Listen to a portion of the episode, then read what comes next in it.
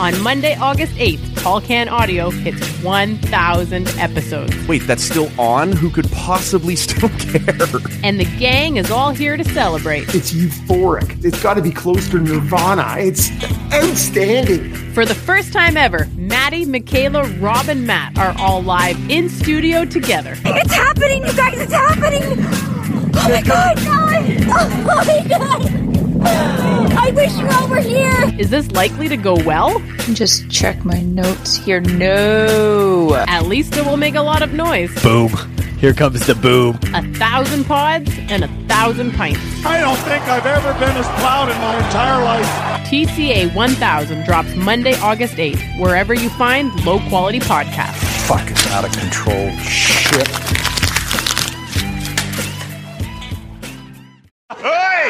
If I don't hear silence, I'm going to start punching dicks.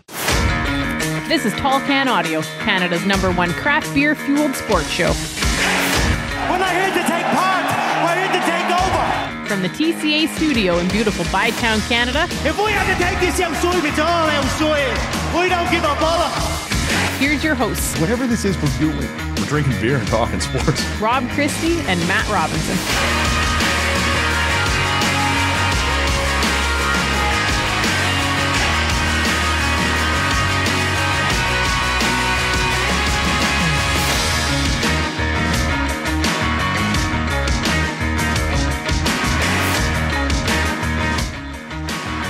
We're off and running again. Episode 913 of the Tall Can Audio podcast. Rob over there, Matt over here. We're on Twitter and Instagram at Tall Can Audio. Make sure you're following along. Make sure you're subscribed. What are you saying today, man? I'm saying this is not great weather out there now to take it outside. I don't know anybody who's anybody who's fought outside in weather like this. It's Big ice chunk. Just turn it's around, honest- smash well, this- this- well, not only that, it's this slippery footing, right? Where it's concrete some places, some places, Yeah. and somebody's then it's and then it's you know, I was gonna say salt, icy in other spots. You're going down. No, it's not good. Not good for fighting outside. So, I'm hoping to keep this all indoors today, Matt. despite uh, what Connor may uh, Yep. may be pushing us towards. Uh, what are you sipping on today? oh, you're gonna get right into it. Look at that guy. Oh yeah, no, we got tons to get to today. There he is. So this is um, I'm gonna let you. Story you. of a girl I'm gonna let cried a you. river and drowned the whole world. She looks so sad in photographs, but I absolutely love her when she smiles Nobody sees your tears when you're crying in the rain. into a pillow. How about that? well, how can I bite it and cry into it at the same time? Oh, I think they go hand in hand. um. Anyways, that took a hard turn. Um, I'm going to let you handle the calendar today. I, I- I'll uh, that'll be my backup beer for the show. But Okay. um, I'm drinking something a little new today. I have never heard of Storm Stayed Brewing No. out of London, Ontario. Hmm. So I'm drinking there. It's called Newhart. They're, Bob? Yep. They're dr- they're man. You are. It's gonna be a good one. Yeah, the guy's, guy's fired up. Um, it's their dry hopped blonde ale, and so I actually already drank one in the green room while we were uh, Right. And It it, happens. It comes in at about four point six, and it says, you know, it's blah blah blah. It's a little hazy. Like everything wants to be hazy now. Yeah. But in terms of a blonde ale, it says it's sessionable at 4.6. It is truly sessionable. It's super crisp, easy drinking. It's maybe lost a a pinch of its beerness, if, if that makes any sense to you. But um, yeah, it's nice. It's super easy drinking. Now, my only real drawback to it is I don't normally go in for beers under 5%, Right. just on principle. Can be the best tasting beer. Now, I, sh- yeah, I love a Bring Guinness but um, it comes only in the 355s. Okay. I do not go in for that. Those are starter beers. Once you move on and you become an adult, you are able to drink the big boy cans. So, good job, Storm Stayed. But Storm stayed. yep, Okay. but come with a bigger can. I don't normally say that when it comes, especially when it comes Hit to us with a dating. J Lo beer. Nah, exactly. I, I, I, this is what I want in my beer. what do you got? I know what you got, but why don't you tell the good listener what you got? This is, uh, as we sit here right now, day 12 of the uh, Need a Beer Holiday Craft Advent Calendar. Um, And we had a good week, am I right? We had a good week. Yeah, yeah. And so we'll get to that for a second. I don't want to wait too long because I want to start sipping on this. Uh, this is from Five Paddles Brewing Company. And they had something in the calendar last year that I absolutely adored. And it led me back to their doorstep in the uh, in the winter to get a bunch of stuff to try. Um, this, however, is not what I expected to see from them in the calendar. This is their citrus smoothie. And there's some stuff happening there that uh, I haven't tried this one yet, but never been much of a smoothie guy, never been much of a citrus guy. So this has got a door cut out for it if it's going to uh, hit me in the uh, in the right place. Five percent, um, but this is now um, after I think we went three straight days last week with dark. It was the mocha stout from Perth, which was fucking fantastic. Uh, we had the dark Czech lager. And there was something else on Friday too that was uh, was on the dark side of things, but uh, I can't remember. Off Well, the there was there was the stout from uh, Junction City That's right. Yeah. earlier, and so I think you're referring to the Schwarzbier Yes, the Schwarzbier. from um, Muddy York. I That's believe. correct. Yes. Okay. So awesome week in the calendar, and I said in the group chat that I'm in when well, that we're doing this with us. Pretty. I'm feeling pretty. Pretty sure we're on our way to a couple of pale ales and sours, and sure enough, man, we're now on back-to-back days of uh, the lighter side of things. Whatever we had on Saturday uh, was bringing heavy, heavy grapefruit. Yeah, well, see, that was Ridge Rock. Yes, That was their Silent Trees, which I'm not right. a huge lover of Ridge Rock. I knew you and Michaela both. I do um, enjoy their stuff. Yeah. To me, traditionally, their stuff is fairly pedestrian, Okay. and I wasn't disappointed Right. with what they You mean schlepped it, out. it didn't change your mind? exactly. Um, See, to me, that one, it didn't seem like there was anything wrong with the beer. Like it, it seemed like a fine, but it's just not my thing. It's Right. not wasn't my style at all. But in terms of like, it wasn't something I was going to pour out or anything like that. No, no, Yeah. and I drank it, and and I don't mind it. It, it just there was nothing spectacular about it, but it was their their Oh. New England style pale ale is what that was, and it came in at five as well. What do you think of that over there? This might be a pour out. Get out of here! This is not. Uh, and this is one of the things I wanted to say because I quite like five paddles. I love five paddles. And I was super disappointed before I even tasted it to see what they had chosen to put in the calendar. Because they make and I ride this too hard. I hear that from the listener a lot that it's it should be more darks and browns and stouts or whatever. But it's fucking December. yeah, So I get it. It's not going to be a calendar curated just for Matt. I, I do get that. Um, but I because I enjoyed that brewery so much, I was excited to see what they had in it this year. And before I even cracked it, I just knew this wasn't going to be your bag. right. And so it's not a shot at the brewery. It's not what I- it's just this isn't for Matt. Well, it's the second sour, right? We led off with Anita sour, Right. So this is when you look, and I haven't had mine yet, and I'll, I'll crack mine in a bit. Yeah.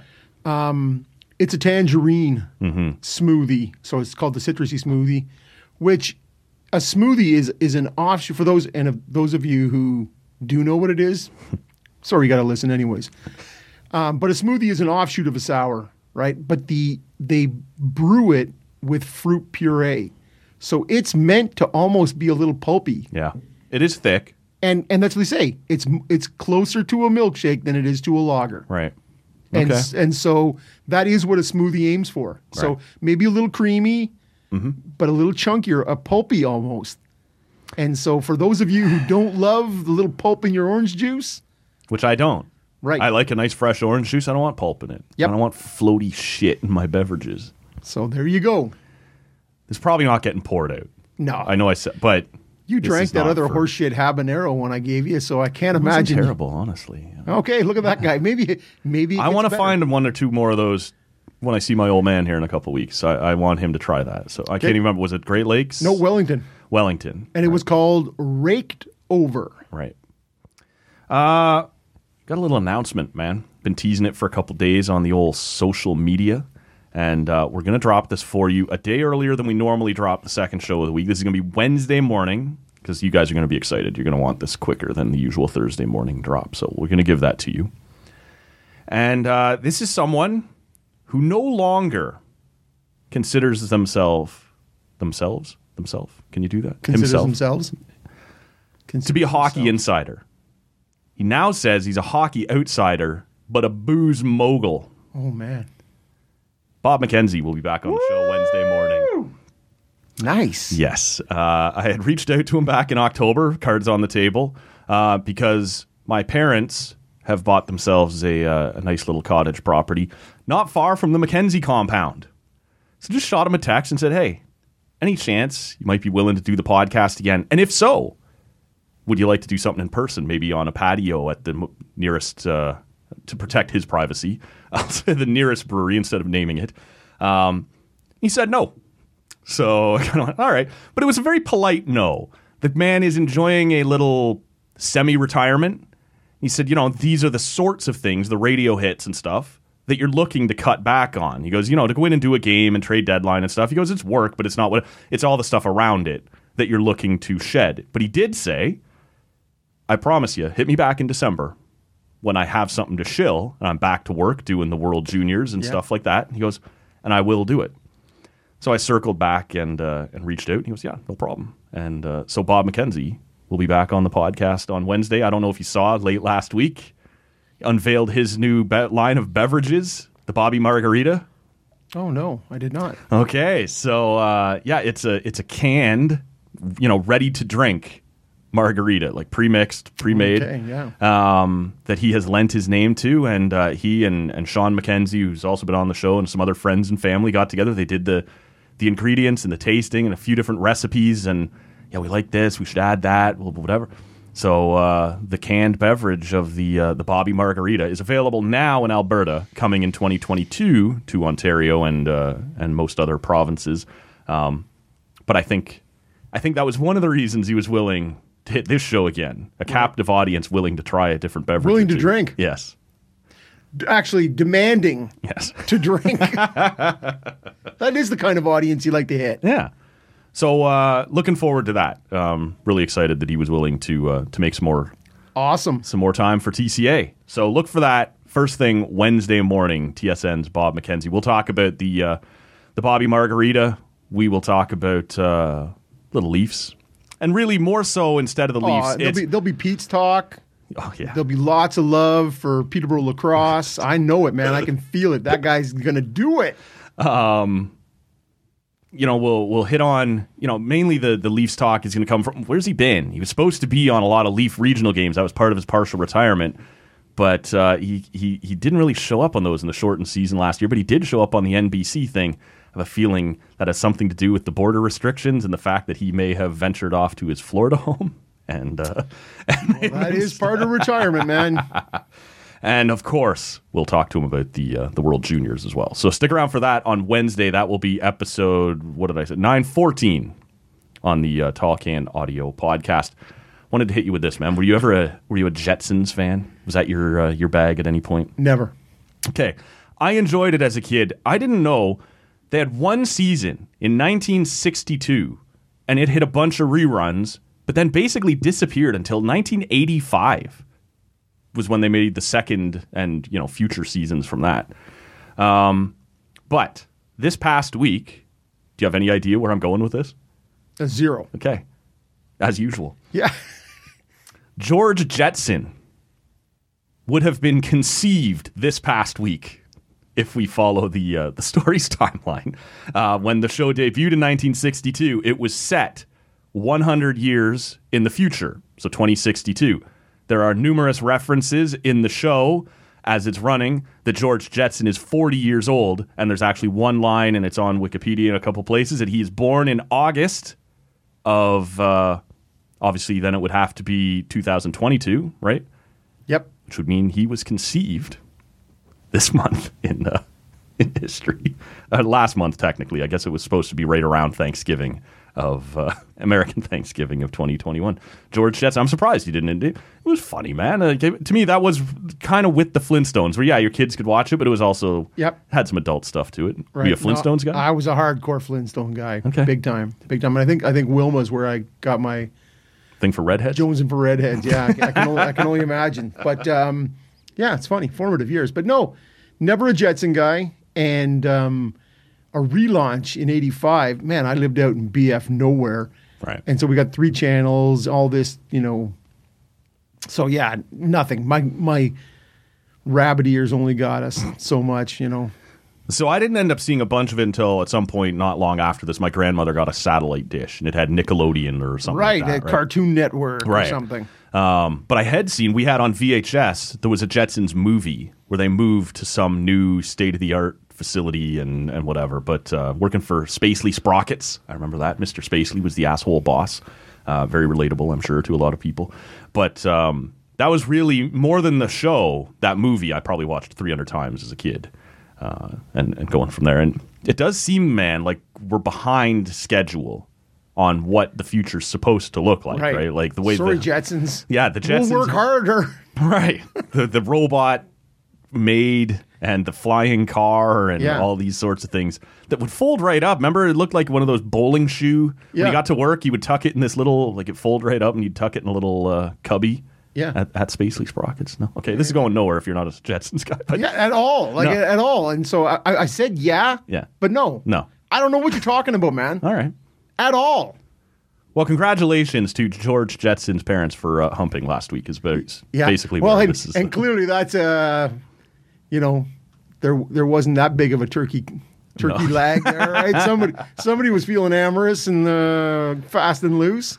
As we sit here right now, it's a couple hours before the Grey Cup. I should mention I will circle back because I love you, good listener. Oh, well, that's- At the very end of the show, I will circle back. Rob will be long gone, maybe asleep, not sure. The end of the Grey Cup, I'll come back give a couple thoughts on the game rather than uh, just put out a a podcast the Monday after Grey Cup Sunday.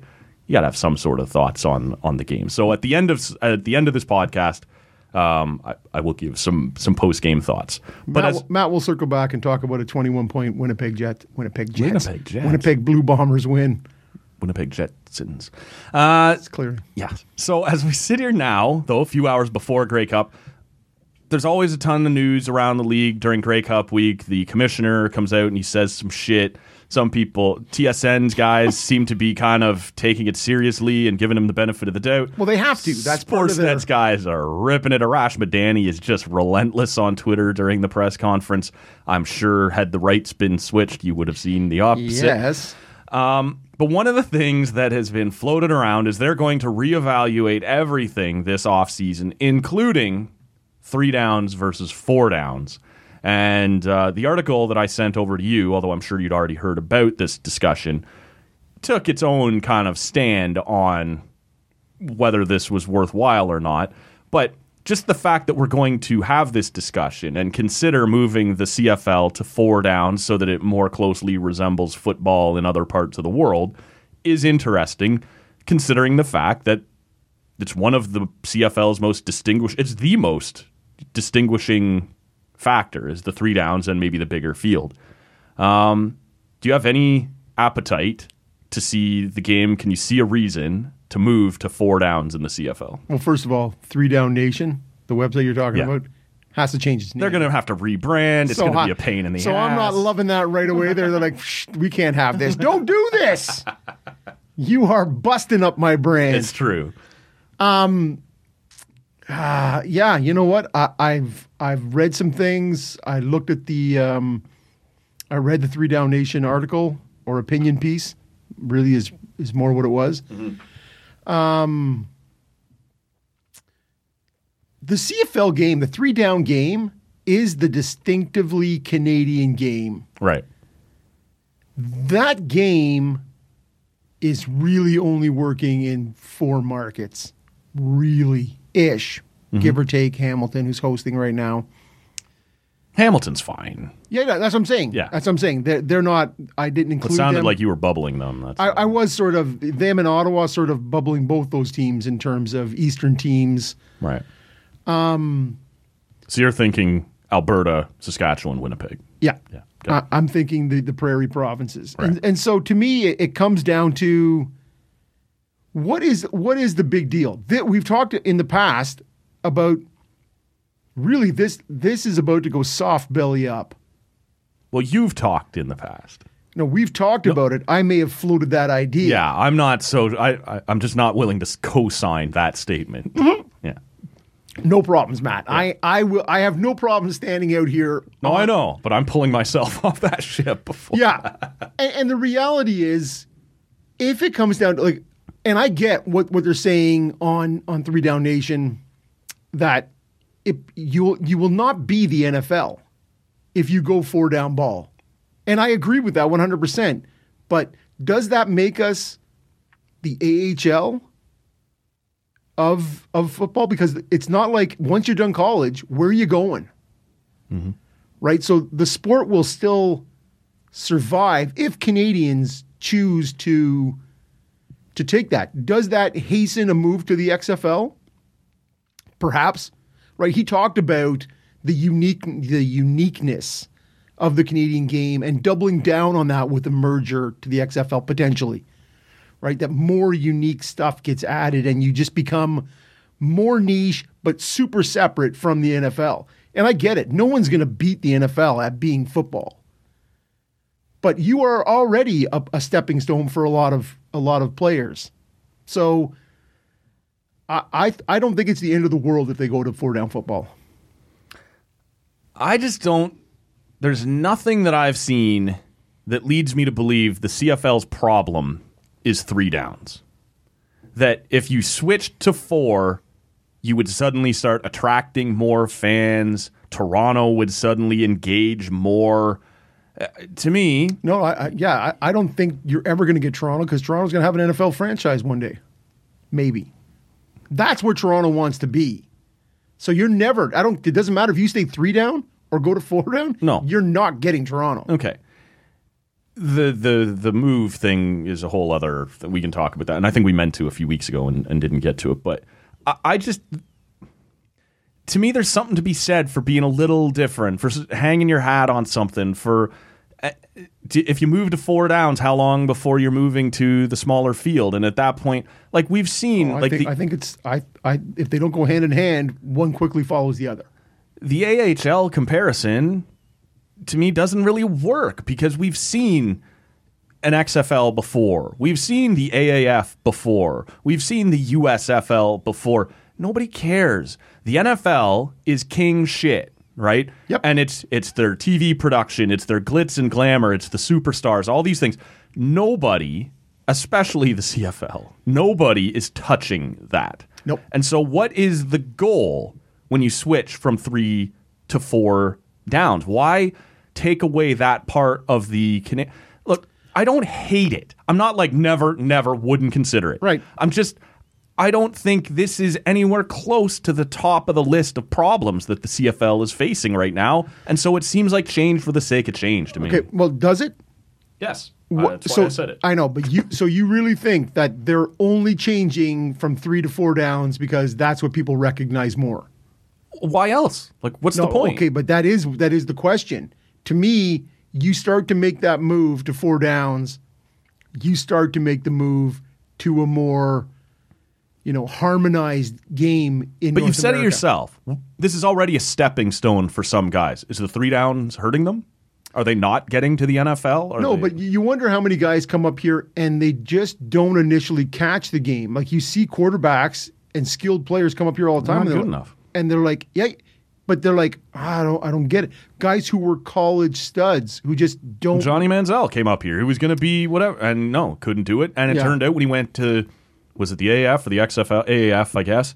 Uh, he got picked up on an NFL practice. Right, he was he just wasn't good enough. It had nothing to do with downs. And yeah, but there was Johnny Football. There was problems with him dating way back to sure college but, days. we've seen just because American college stars come up here and don't succeed doesn't mean there's something wrong with our game. I, I think no, I, I understand that, but there's clearly something wrong with our game. It's Why? not make, it's not making money right now.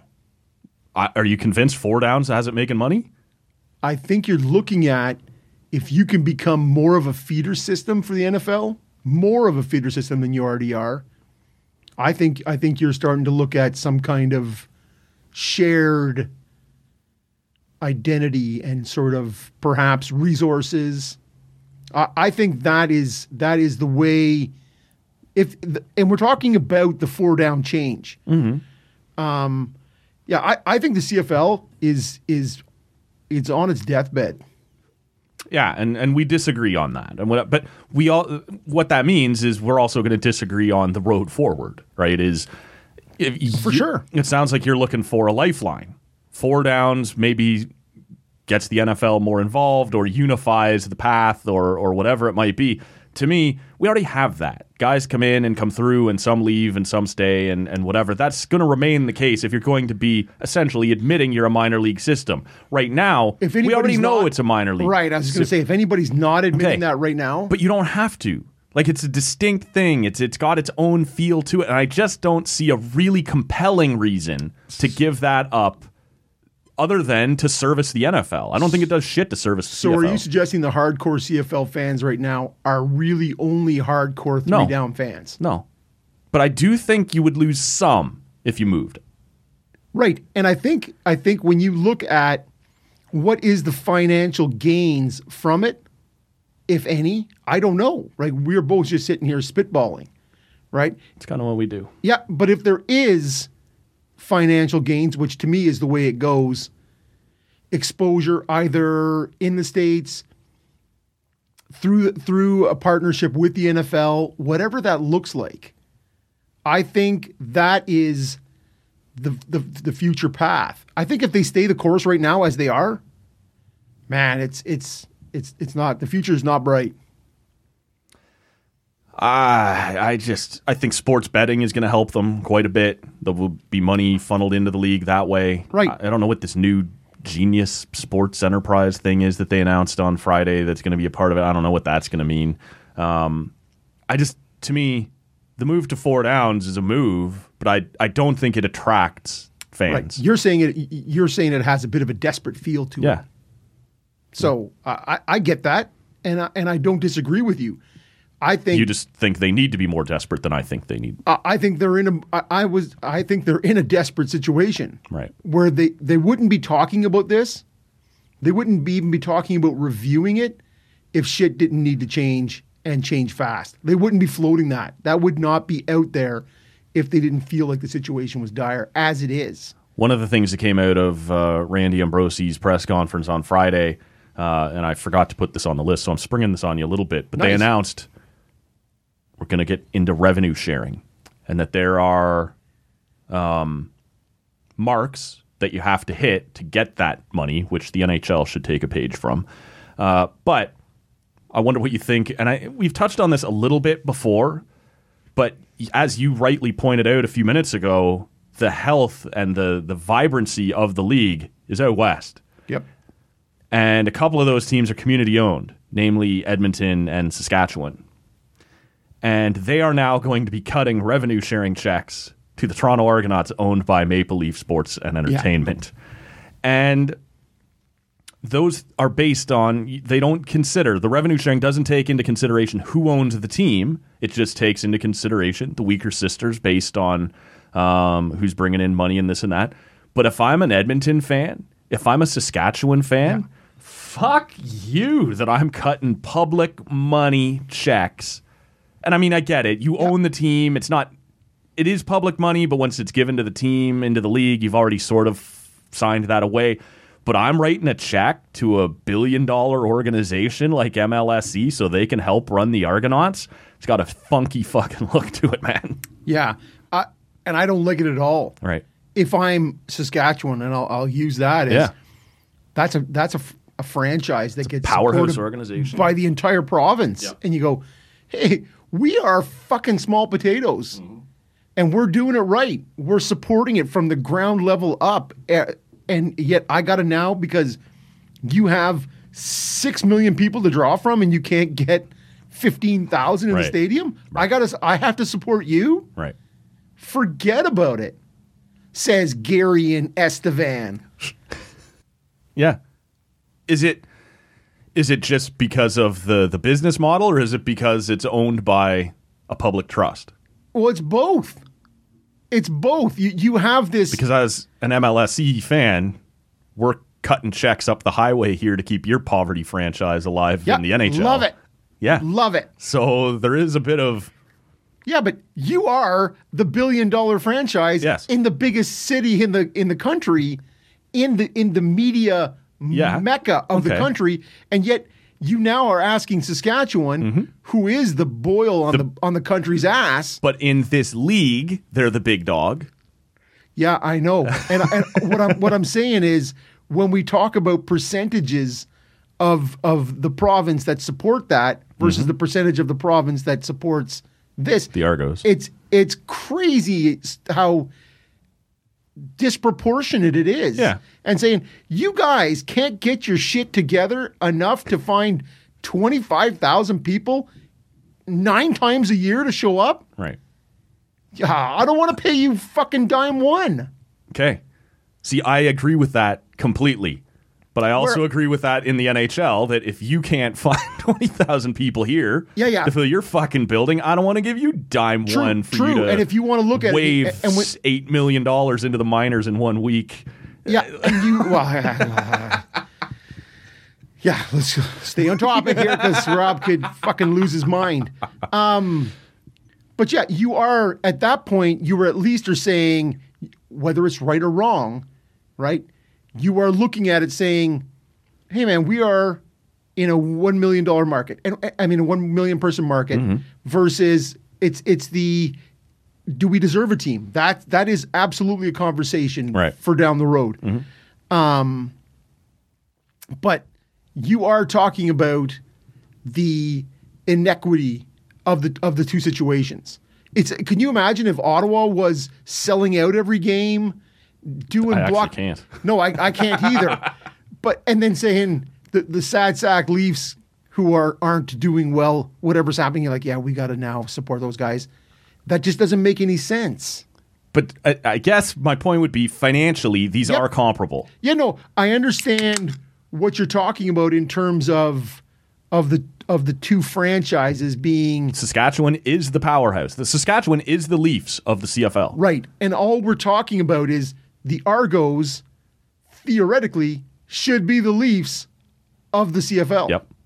Especially when you think of all the, the Americans you're trying to bring up, you would think most of them would be most like I've heard of Toronto. I've never heard of fucking Winnipeg, right? Like even there that you should have an advantage. Toronto's the capital of the country, isn't it? Yeah, might as well be, right? So, center of the universe, if not the capital of the country.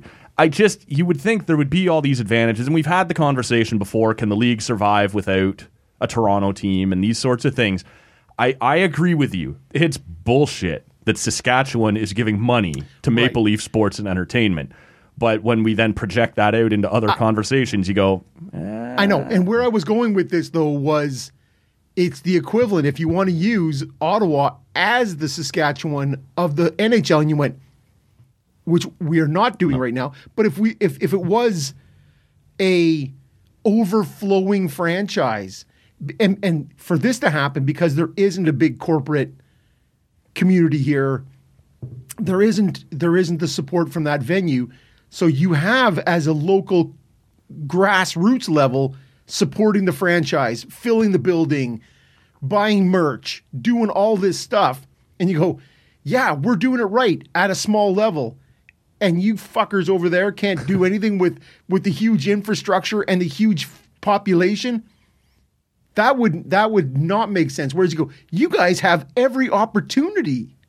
Corporate corporate you know large corporations in the GTA media f- population all this stuff. And you go ah we can't make it work. Can hey you little kid over there you working working that lemonade stand like a mofo. Right. what do you got can you send me a couple of those nickels over here Yeah, it, it, to me, it's it's just way less complicated than that. It's the highest earners funnel to the lowest earners, and you're going to have to take the names off the Yeah. whatever, or don't do it. yep and, and okay and I get that I get that um, I do think it's embarrassing as fuck that the Toronto franchise owned by MLSE is going to be propped up by Winnipeg, Saskatchewan, and Edmonton. Right, we, and we've talked about it. And if you want to continue down this eh, this NHL comparison, right, we've looked at at at the difference of of this market here and how it has Ottawa, yeah. yes how it has accepted and and the franchise has thrived, but the many reasons that it's hit the skids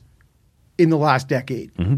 right? The the number the the reasons are numerous, right? And and the purpose isn't to get into it here, but this is a hockey market and has shown itself to support a viable franchise competently run, So if we swing it back, wh- which exactly what we're going to do, which is y- there is not a great history in the last 30, years Yeah, of, of a competently that's Well, right. no, that's right. Yeah, and, even at and- times, and, and a, a, a, a at fan times the accepted. organization has been run okay, but it has not been supported. People in Toronto genuinely or generally do not care about the Argos, and so would the league have been better off holding out, like not going to revenue sharing, and trying it without Toronto? We've brought this up before and just said, "Does what are we doing? What just, are we doing? Just fold it." Yeah. And and again, that is the question that it comes down to is what happens when you, you can't find ownership in Montreal? BC's a floundering Yeah. hotbed for Seattle Seahawks fans. and you go, what are you doing in a league then that says that has its three biggest markets? Say, yeah, we don't really care about that. Mm-hmm. We are bi- too too big time for that. And, and and to me, it feels like that when you have said to double back to the beginning, Yeah. three down, four down, whatever it is, you are not the NFL, and that's what really clearly we're interested in. Whereas you look at, at But they're not. They're interested in the NFL. They're not interested in four downs. We've tried this in Toronto a hundred times. Yeah. Is Toronto a hockey town or is Toronto a Leaf town? What we've seen over and over and over with junior franchises, minor league franchise, they're a Leaf town. They don't go to shit that they deem to be below them. So the Toronto thing not above me. is is is four. It's not four downs. It's the NFL or bust in Toronto. Yeah. And so, So making that switch to me doesn't fix the problem at all. Yeah. I think as long as you get to hang your hat on the three down thing, you say we are the best league in the world at this game. yeah, I'm going to hang my hat on the Rouge. Uh, yeah. Okay. And, and and really, Matt, if you want to talk about a, yeah, that's the fight they have, and that's that's we'll see how that shakes out, mm-hmm. right? But in terms of, they wouldn't be floating this if they didn't feel like they were in, uh, in a tough situation. Agree there. So, I know I know fighting is clear and present on your mind. Sure is, man. Big two FC, you at two FC. Two FC. Yeah. See, this is why I don't get to sit on that side of the table, right? Because I'm going to segue. It's clean. one attempted segue and he blew it. You blew it. yeah, and, and it happens, right? But UFC 269 last night, Matt. I know we've been knocking that back and forth, and and super interested, especially in the two co-main events. Right? You had the um, the Poirier. Uh, Oliveira fight, and you had the um, I won't even go with first names. Joanne Juliana. Juliana, the Venezuelan vixen. Love that. Pena versus Amanda Shovelface Nunes. Looks like it after last night, I can tell you that much. Yeah, Got any thoughts, Matt? What do you think of that? awesome card. Um, even before the two main events, ended up going down. Um, you know, super interesting. Um, Sean O'Malley in the uh, Sugar. Sugar Sean uh, in the in the opener. Um, we talked about it in the preview show there last week that you know that's a guy who always brings fireworks, and there were multiple guys in multiple weight classes on the prelims ranked ahead of him with better pedigree than him, but he's going to be a star, and they wanted to put him on pay per view, right, to see if if he could draw a couple of extra buys out of that. I think he probably did, but those two main events and specifically that women's bantamweight title where Amanda Nunes loses to Juliana Pena. That was um, Nunes was a minus nine hundred betting Honestly, the, favorite. the betting odds were crazy. Yeah, plus 650 for Juliana Pena. And that actually turned out to be, uh, I was reading Ariel Helwani there this morning, the third biggest upset as far as betting lines go in UFC history. Would you like to take a stab at the other two that are in the mix there ahead of it? Matt Serra over GSP. That is number two. Okay, number one. Mm, You've got this. um, It's on the women's side as well. oh, is it uh, is it Holmes over Rousey? It is Holly Holm over Ronda Rousey. Um, back in Australia, uh, it's got to be six, seven years ago at this point. Shock the world. That was a um, Holly Holm was a minus nine or a plus nine twenty five coming into that. Matt Serra was a plus eight fifty, and like I said, there Juliana Pena a plus six fifty. people were honestly willing to bet their mortgages on Amanda Nunes. And I hope you didn't. You're going to be having a cold Christmas here uh, if you did. Yeah. On Amanda Nunes finishing that fight. She has been dominant for over five years. She's held her title. And in the first round, you could already see that Pena was willing to kind of stand in there with her and and just she they traded some shots and Pena all along had said no one's ever gotten her back no one's ever made her work if you can just get in there and they sort of traded some shots in the first round but in the second Pena lands a couple of shots and she kind of sees this is my opportunity and she gets in there close and Nunes is now mauling her like Pena is taking heavy damage standing in there but she also knows that Nunes is kind of doing this because she's stunned, right? She's lashing out too. She, this is as good a chance as I'm gonna get, and so she stands there and she takes these shots and she keeps landing a couple of jabs, and no one is throwing nice crisp blows. It's wild arm swinging, like Yeah. just like stuff you've seen in the school hallway at, at Yes, lunchtime. Exactly. And so she kind of gets Nunes down and she takes her back and she locks in this choke. And it's funny you mentioned the schoolway or the school hallway because this looked like a schoolyard choke. Like she didn't even fully have the hooks in yet when Nunes tapped. And so you could tell like Nunes was already rattled, right? To and just holy fuck, what's happening? And and kind of tapped before she got put out. And it almost looked like, and no one likes to use this word, but it looks like she quit. And um, for a woman who has been as dominant as she has for as long as she has, no one would have suspected first the loss, but second that she would tap that fast before the hooks were even in on that choke. And so this was as prohibitive uh, a fight as I had ever seen or could remember seeing, and to see the underdog win it was unbelievable, man. I, I could not believe it. The crowd was stunned. Pena herself, before she starts celebrating and whatever on the cage, she's sort of standing there leaning against the cage with this like blank look, like, did that just fucking happen? Right? well, like, she did- said in the post fight, she thought that it was somebody in the commission said, You just won. Yeah. She thought it was the end of the round. Yeah. Like just could not believe how this played out. It was unbelievable to watch, man. And and Nunes in the post fight presser was extremely gracious. Like that that and it's funny with her accent. Said uh, she kept calling her a warrior, but it, it's she's a whore. She's a whore. That's what it sounded like over and over. Um, but very gracious. But there's been some talk, and you and I are probably the wrong two to speak on this. That she got off her bus coming into the uh, the arena carrying her baby, and are you fully in the right you know, state of mind at that point, right? Like mothers can fight. We've seen that now multiple times, but do you want to bring them to the arena with you? Like, are you, maybe that's a debate for a different Is your, day. is your focus. Right. Um, but just it, it kind of looked like, you know, in that second round, as she's getting stung over and over, she can't believe that this is happening. She doesn't really know what to do. And then, yeah, once she got that choke on her from behind, it did not take long at all for Nunes to go, okay, I guess that this is it, right? And, and tapped out. I, I was shocked, man. Well, I I love the I love the channeling like a young Diaz in in the post fight. I'm not surprised, motherfucker.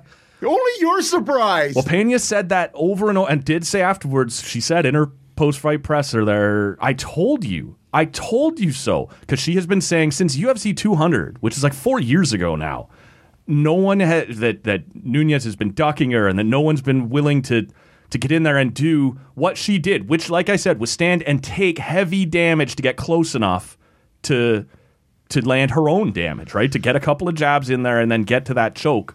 Um, man, it was incredible to see. But she kept saying beforehand, if you can get her back, you can take her. You can. But good luck to you getting there, right? And she just man was willing to go through that shit to to get there. So my question then really is is is this a situation where this is this is the beginning of the end for Nunes? Or is this a champion who hasn't lost at two different weight classes yeah, for years just an off night getting getting a little content and then now you have this person who was 2 and 2 in the mm-hmm. four fights leading up to this Yep. where this renews the energy and you see that GSP Serra rematch where it was like Lesnar and Mir in the rematch Right. where it was it just was a mauling. ugly both were just a dismantling of a of a lesser opponent by a legend Right. that's going to be the. It's entirely up to Nunes, right? How much does she still want? Is she ready to just go enjoy a family life and and or does she still really want this? And if she wants it, there's no doubt in my mind. After being the champ for five years, they'll run it back right right away. She'll get the first Dana offered them the Yeah. automatic rematch. Right. So it'll be up to Nunes as to whether or not she wants it. But those two fights we referenced earlier that were the two bigger betting odds discrepancies, it was the beginning of the end for Ronda Rousey, right? Like she was never the same after that. And within a year, she was out of the UFC. Whereas GSP, it clearly was just an off night. He got caught, which Yep. can happen, right? And we've seen it time and time again. Maybe not to this level of of discrepancy, but you can get caught. Like that's one of the things It's a about fight. this- you're right. So you land a good shot, and all of a sudden things change in a hurry. It was just an off night for GSP. He came back, dismantled Matt Serra, and went to continue on his dominant career. So it's entirely up to Nunes at this point. Um, Well, because across many sports, doesn't matter what the sport is. We're talking about fighting right now, but it, if when you have a champion who has this aura of invincibility, they feel it, Mm-hmm. Yeah. and the opponent feels it. But when that bubble gets burst, right. right? I no longer, as a champion, feel, and clearly I'm the champion in this situation. I no longer feel invincible, and you no longer see me as invincible. Right. I now know I can beat you. Yeah, I, I- that's what I got to do. And I've laid down a blueprint. Now, Right. does that blueprint work moving forward, or does Nunes champion up and and, and work a little harder, like Right. she has to get to where she is as an all time great? Right. Or is this like fuck it? I've done enough. I'm I'm I'm Made done. millions and millions of dollars. I've headlined. I've or dominated. or is the only thing you know I want to I want to defend my legacy Right. by by by s- scrubbing away this blemish. To me, that's that's the fascinating part about sports. Yeah. And combat sports really is at the pinnacle of that. Well, and the one interesting thing that you know, as you referenced, they're ha- holding two titles. The one she still has is the 125 title. That's the harder one for her to get to. She's a bigger body. She's a Yeah. bigger frame. That's the one that's all that work to get down um, to that weight to then defend that title. I have a feeling if she would have beaten Pena, you might have seen her give up the 125 title and just I'm not going to continue to and carry on her 135 reign. Uh, now you've lost 135. Do, are you willing to give up the 125? Probably not. Right now you maybe do have to. So it'll be interesting to see. It's entirely in her hands. Well, I don't go from holding two championship belts to none. Right. So yeah, no, for sure. If I got to work my ass off to get down to 125, Right. I do it, and then come back and muscle up and and, and pound out Pena. That'll be, to me, She'll be unquestionably Nunes will be the favorite again if they do rematch this. She will Yep. be the heavy favorite. Maybe not as heavy as last time, but she will be the favorite. okay. But and, and what about the the Oliveira Poirier fight? That was maybe as fast a first round as I have seen. The pace was unbelievable. The way they were trading blows, going back and forth.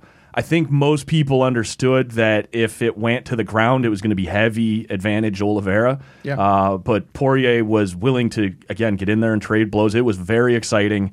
Um, in the second round, Oliveira does get him to the ground, and Poirier's doing okay holding guard. He's doing his best, but he's again taking now heavy damage on the ground. And in that kind of break between the second and third, you could sort of see he's not out of it, but he's rattled a bit, right? He's lost his game plan a bit. He's, you can they they always go in close, right, for the conversation with the coaches, and he just something seems a little off. And uh, when Oliveira gets him the second time with kind of the standing rear naked choke, How often you see that, man? Oh man. and just took him out, right, and and finished him that way. And it shouldn't have been a surprise, but but I mean Poirier was the favorite, but Oliveira um, A does slight a slight favorite. yeah. No, no, it wasn't prohibitive anything like the uh, the other title fight, but Oliveira does lead and has now padded that lead the UFC in finishes and submission finishes. Like in any weight class in any division, um, he's the all-time leader with finish. So it shouldn't have been shocking that he was willing or uh, not willing, but able to Yeah. do that to Poirier. And I want to ask you because I did bring this up uh, on the preview show and it's it was just a theory, but it maybe it has some more juice now, or maybe it's just the way the fight went. I wonder. We've talked before about Conor McGregor, right, and how he is sort of he's drifted away from the sport a bit. It's hard to get up at 5 a.m. to run when you're sleeping in silk sheets, right? That sort of thing. He's got his other businesses now. And so Poirier, his previous two fights are against McGregor, great paydays, right? And he finishes them both times. I wonder, did we read too much into Poirier beating maybe a soft McGregor, and thus those wins aren't worth quite as much as we thought they were? Or, you know, did he maybe just get beat by Oliveira? Like, do you think we can read anything coming out of the McGregor fights based Uh, on where he was at now? Not the first one. The first one to me is is the is legit because we are dealing with at that point. You are still Poirier is trying to avenge the previous defeat Right. And and pretty soundly beat Conor. Yep. So to me, and, and pretty soundly beat him the second time. Yep. So, you beat a big name, Yeah. but we don't know what that name's worth anymore. Right. But to me, if you look at at that first round, and it was pretty wild. Yes, I, I think I think if you look at at anything that was surprising was that Oliveira was willing to to stand and Yeah, trade. yeah. Right. And I think that's what when you listen to Poirier talk about what his game plan was, which was to be the crisper striker, Right. To stay at a range, to keep it off the ground, Mm-hmm. right? To drag Oliveira out into championship rounds and try and finish him on his feet. And if you look at the first round, I think he was surprised by that. Yes. And and as you see, the fighter who can get the other fighter out of their game plan. Yep.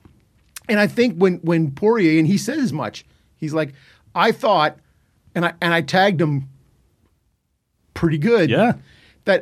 I could finish him there. Right. And and it was just a little bit more, but then he either gasses himself, he gets taken to the ground, and how hard it is to defend off the ground. Yeah. Like I am a big submission guy. Mm-hmm.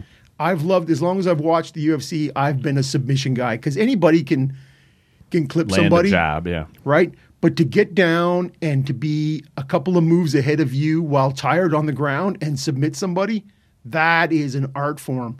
And so I think, yeah, Poirier made the mistake of thinking he could finish him, maybe getting a little ahead of his own game plan, getting gassed, getting getting beat up on the ground, mm-hmm. and and and having that sort of oh I fucked up that moment, right? So no, I I think it'll be interesting to see what happens in a rematch. Not sure how, when we're going to get that, right? I, to me, Poirier here probably loses an opportunity. He would have been right there with Usman for possible fighter of the year had he, you know, you beat Conor twice and then win the title. It's, it's a good year, right? That's a good year. Now you've lost. You haven't gotten over the hump. You haven't grabbed that title. Like I think he gets Yep. set back a little bit here. I believe Dana confirmed that the next one will be Oliveira versus Gaethje, which will be fascinating That as well. will be an awesome fight. Yeah, for sure. Um, and Dustin's probably going to have to go back and win another fight or two to, to get another chance at that. But um, yeah, to me, really enjoyable card. And it just goes to show you, man, because beyond those two fights, I thought the card looked a little weak just in terms of big names and, and Yep. you know, uh, but it turned out to be extremely entertaining and and sometimes even if it's not if the main events pay off the way these two did you feel like it was worthwhile anyway i should say didn't buy this one our buddy bunda hooked me up with a sweet link that was able to to to check it out that way but it felt like time well spent right and and like it did turn out to be a much better card than i because they're the last two 67 and 68 were loaded cards this one seemed a little thinner didn't turn out to be that way super entertaining Do you have any time for Conor McGregor post fight saying Poirier embarrassed himself? yeah, no because he keeps beating your ass Yeah, So honestly, if, I, if. I have beat your ass two of the last two times, Yeah. I don't need to hear you flap your gums. You're irrelevant. Yeah. Shut the hell up. We're going to talk about the uh, the Olympics here in hockey in a second. It reminds me of Christian Ehrhoff at the 2010 Olympics. Canada has just pounded Germany. I think it was eight two or eight three, and he the Germans have already played Russia. He goes, "Well, Canada's going to get crushed by Russia." You're like, "Hey." You've got tire tread all over your back. Why don't you shut the fuck up? like you Yeah. just got crushed. How about you shut up for a while? Yeah. now, now is the see you, you may have missed this, but now's the time for you to be a little more humble. Right. Speaking of the uh, Olympics and, and what that's going to look like as far as hockey goes, there's a bunch of things we can touch on here, including whether or not it looks like they're even going to go. Why don't we stay in the fantasy land first? Because it's far more fun to talk about what these teams might look like, where this all might shake out before getting into, oh, by the way, they're probably not going to make it. Um, you sent along a topic which I found fascinating that uh, that the press was uh, the hard press was on from the media to get Morgan Rielly onto the Canadian Olympic team. And now I'm going to hand this to you, but I will tell you why it was interesting to me. is I have felt for the last week or so like the the hard press was on here for Thomas Chabot. And you pointed out that the Athletic recently did an in-depth piece on on Morgan Rielly, and that there had been a a hit on TSN about it. Uh, our buddy Ian Mendes just this week wrote a piece in the Athletic about why Thomas Chabot should be considered for the uh, Canadian Olympic team, and the local broadcast here has been talking about it quite a bit to the point on Saturday afternoon. Gord Miller was even speculating that DJ Smith was Cutting back ice time. intentionally playing Chabot less to show Team Canada head coach, also coach of the Lightning, um, Jon Cooper. Hey, look, he's he's still effective. He can play at less minutes if he has to. So. To me, this is interesting just in a blue goggles, red goggles, a perspective kind of thing. You you see it as they're pushing hard for Rielly. I'm sitting here going, man, uh, suddenly we're very pushing hard for Chabot. Um, what do we think here, man? Uh, you were the one who brought this topic up. Where do you no, want to take I, it? I find it really fascinating that uh, when you look at that left side of the defense, Mm-hmm. right? And I, I, I find it because I was listening to Jason Gregor out of uh, Edmonton, right? And he was talking about, Nurse. yeah, well, and just how he really doesn't see Rielly or Chabot Right. a- as on the on the radar. Well, I've right? actually said that for a while too. Of course, well, and we both either have. of them would make it, but because it comes down to defending for Yeah. me Yeah. in terms of both those guys. They're both great defen- defensemen yes, right now, but are they going to be able to to shut it down? right. And so, but I find it interesting that after one season, we've now looked at uh, at Darnell Nurse Mm-hmm. as as a shoe in, right? That he somehow is going to be that guy, Right. And and it was interesting, and, and, uh, and I'm sort of in talking in a broader sense right now that that um, they were talking about that Armstrong wants if if a guy hasn't won before, like in the last five years, he's not been under. He said we're See kind Rielly, see a Chabot. we're kind of nurse. we're kind of taking a leap of faith, right? He said in terms of can they actually do it in the crunch, Yep. and so.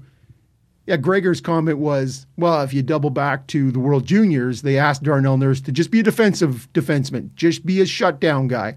And he excelled at it. And you're like, that's your reason that he gets on? Last time Chabot was in the World Juniors, he was the MVP of the tournament. Right. Is that what we're going to use? Because if that's the case, I want that guy Well, But- don't you think this is happening? in all markets. Yes. Our Yes. guy, like uh, Morrissey in Winnipeg. Yeah, who I know- the who is the guy who really I, I think, you know, when you look at Shea If Theodore, you want that, if you want a shutdown Yeah. PK guy, it is Morrissey. and I I think when you start to look at at Devon Toews as well Yeah. i- in, the mix as a, as a left defense guy, and if that's what you're looking for, if you what you already have on the other side in Pietrangelo and Makar and and whatnot, and then them uh, talking with the idea of shifting guys. It's just the the the size of the media machine that that is in Toronto, right? Mendes can love the guy, friend of the show, Yeah. um, supporter of Tall Can. Um, yeah, he's just a local a local guy covering the team, right? I just we used to uh, less now that the team's gotten off to the start that it has or that it has, but we were hearing you know speculation about possibly Nick Suzuki out of Montreal, right? And I, I think all these markets have yeah have had the why their guy is what. So I have no doubt, and I have if I'm being honest with you, even watching the Leaf games, I'm watching fewer and fewer of the intermissions and stuff like that. They're just Yeah. not very good. Well, that's why I PVR everything. Right. So there's no doubt that there is a sizable media presence that would be subtly, but not so subtle, like trying to give themselves plausible deniability, but saying, you know, Morgan Rielly, yeah, I should probably. Yep. But I think, if nothing else, there's always some politics that goes into picking these teams, and I do think, like. Like Stamkos, let's say Stamkos wasn't sitting. What is he fourth in the league right now in points? Like He was, he's top, he was he cracked the top five after that four point night in Toronto. Right. So he, thank you for that little tack on to the end. Uh, he's killing it this year, and he does likely deserve it on merit.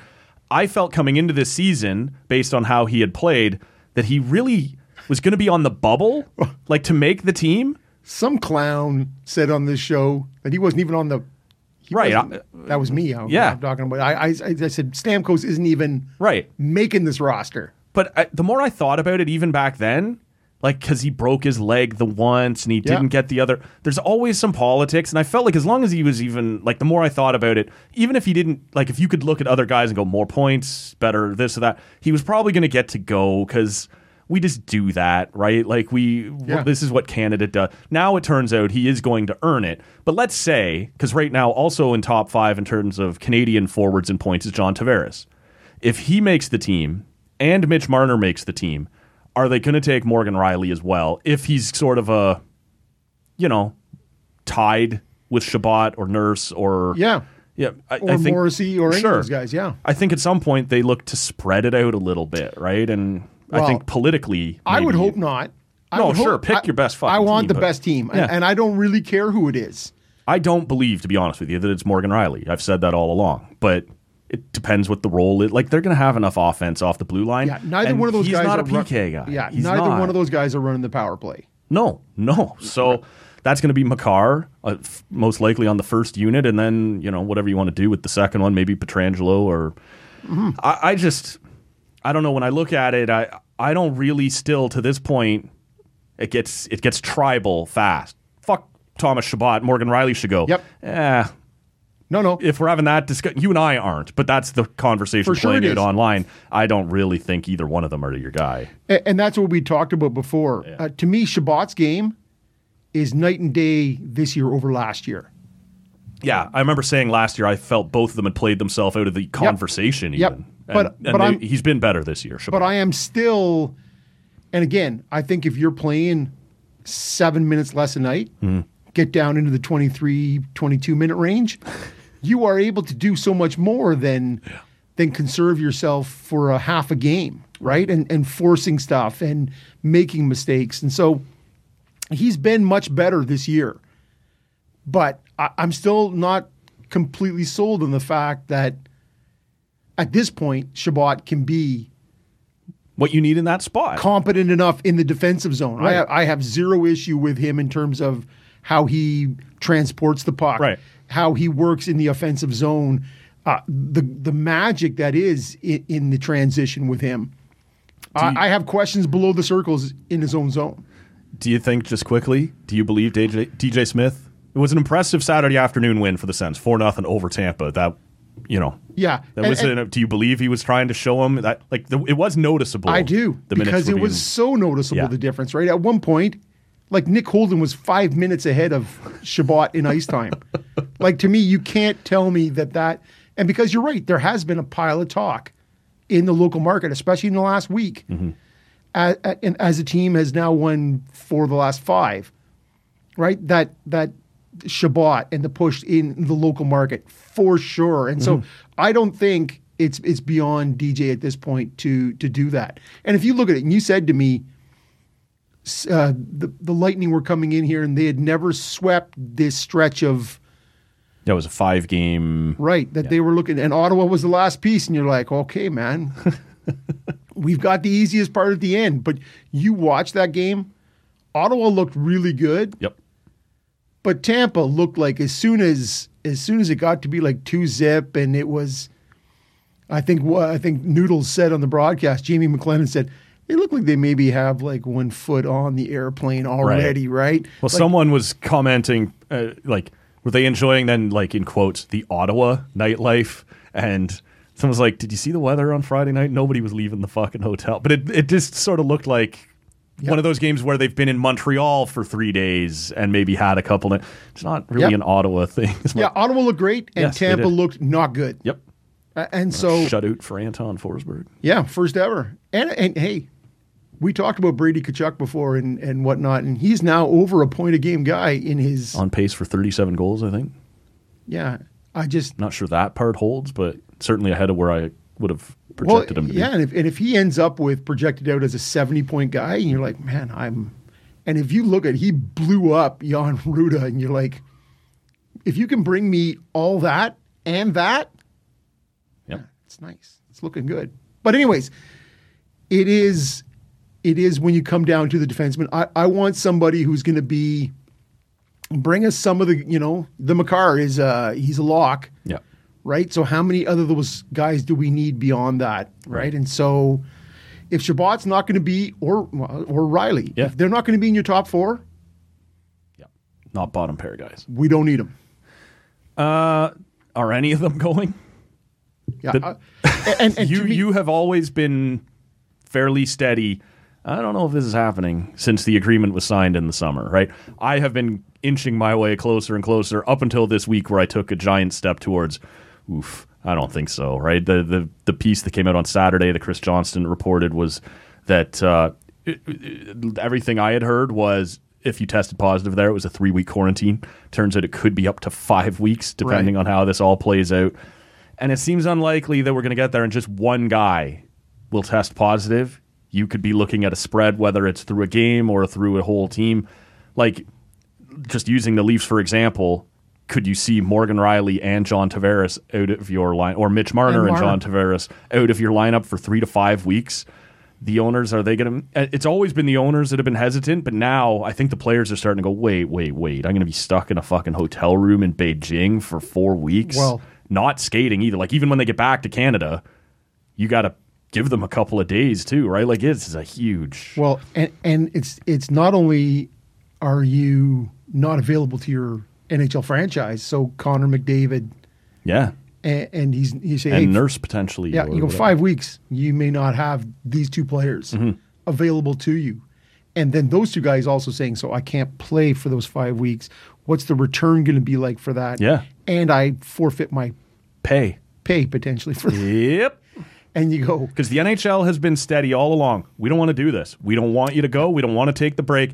The players have pushed for it, and the league has said, okay, but all the risk is on you. If Right. you come back and you can't play, Yeah. you're not getting paid. and it's interesting to me. And no one's sending their fourth liner, eh? Like, Right. If you miss guy, it's your top guy. Yeah, it, it's when you look at at Bettman last Friday saying, "Well, this is really on on the players to decide," and you're like, if there was never a veiled yeah. comment that you didn't fully understand, you're like, for the TPC to be giving up all that and saying, "Wow, we promised the players, we said in good faith we'd let them do this," but then Bettman knew at that point what the what the what the protocols were going to be, what the playbook was going to look like. So he threw that out there, and people like the media were picking it up like, "Well, what do you think of that player A?" Right. And they're like, well, I don't know. We'll have to wait and see. I don't know all the details. Yeah, because the details are still to come. And it's like, wham, wham, wham. Yeah, well, because in the summer when this agreement was signed, everyone was getting vaccinated, numbers were coming down as they do in the summer. Like everything was looking good. And then in the winter, even before this Omicron, it's starting to ramp back up. People are back inside, kids are back in school. We've got sports venues all open, uh, concerts are running, all this stuff.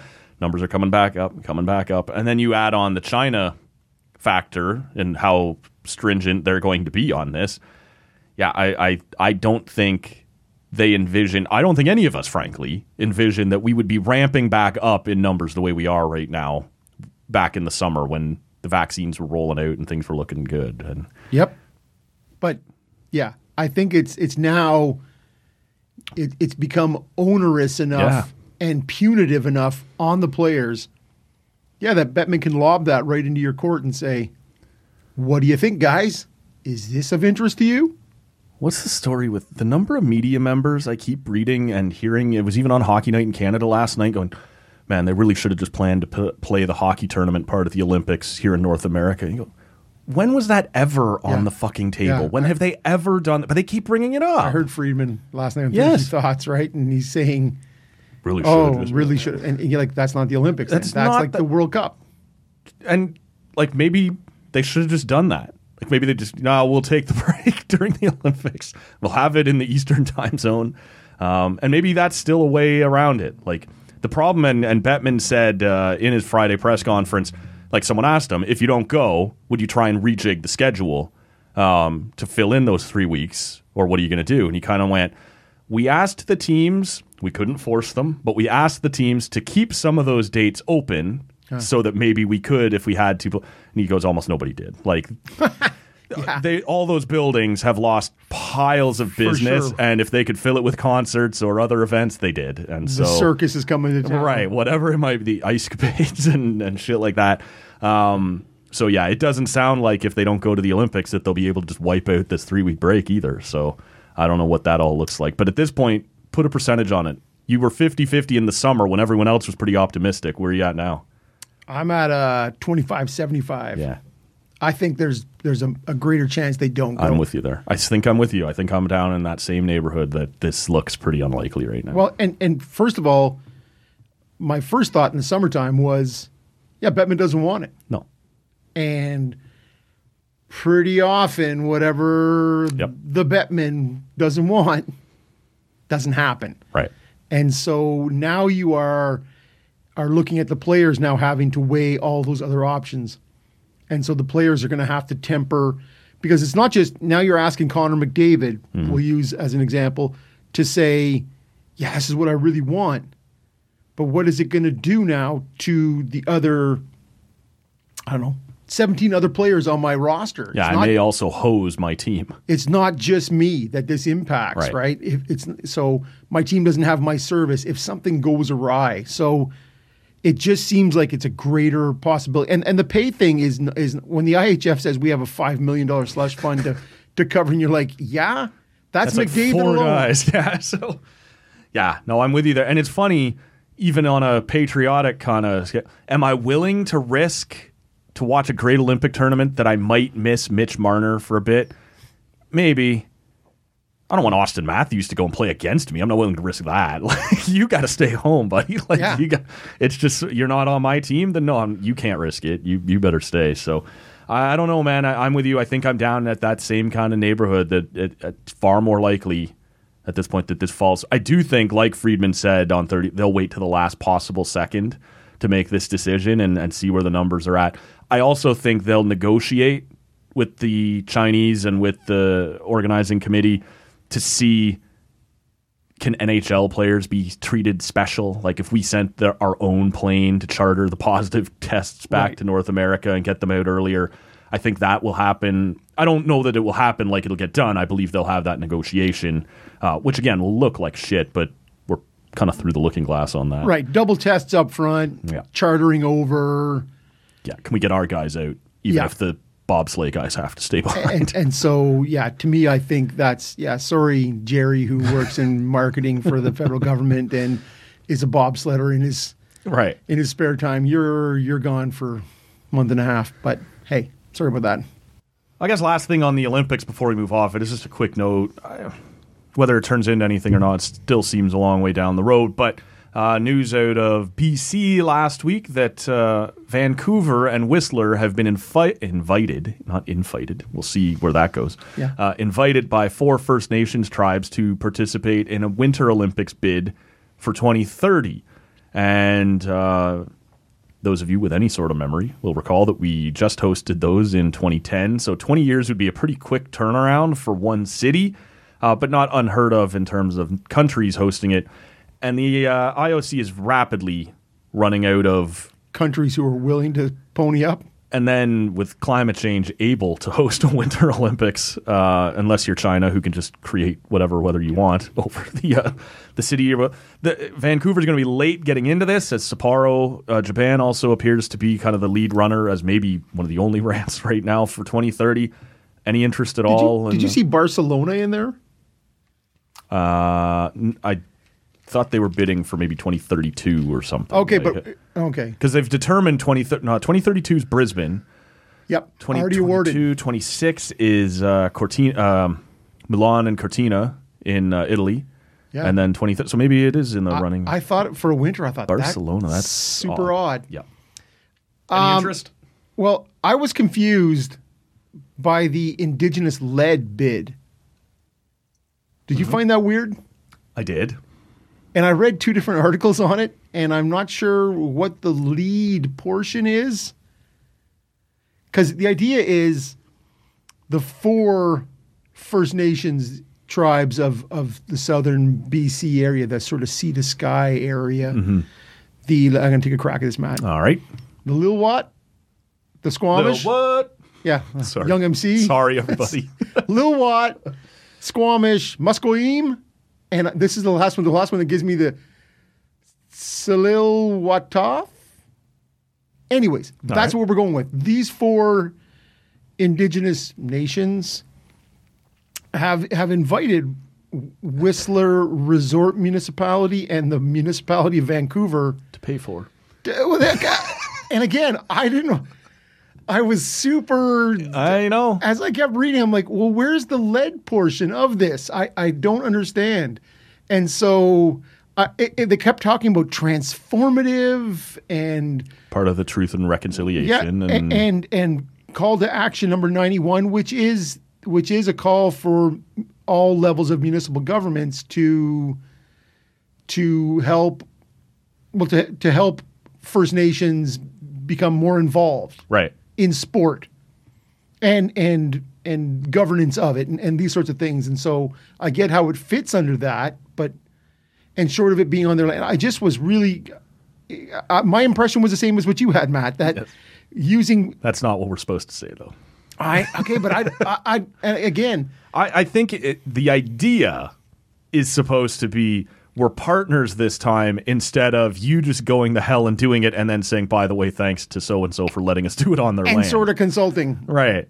This time they would be part of the bid, but yeah, the fact that they're leading the bid was interesting to me as well because it opens up a bunch of funding questions and whatever. So they've gotten permission from the provincial and federal governments to explore the bid. That's all this is now. They're not preparing a bid. Right. Looking to see if it's feasible. Um, I don't know. I I enjoyed it the last time. You know, Oh, for sure, it was man. awesome. I, the Olympics kind of continues to get more and more gross. The IOC gets more and more gross. Yep. I, I don't know if I. We talked uh, a couple years ago now about the idea that maybe one of the ways around the enormous costs of this is when you bid for an Olympics, you get two. So Vancouver would have hosted 2010 and 2014. That way, you've got a little more a times to use all these facilities you're building, but b a second opportunity to make back some of the money that you've to spread it out over 20 years. They are saying that a lot of the facilities could be reused, but not all of like a lot of the residences and stuff have been turned into uh, Housing yes, or- exa- all, or- all these sorts of things, right? So I don't and by 2030 does even Whistler have any snow left for skiing? I, I don't know with the Right. pace we're on. Well, and if you look at the speed skating, barely had it the last time. the, the speed skating, which I believe was in Richmond, Yeah.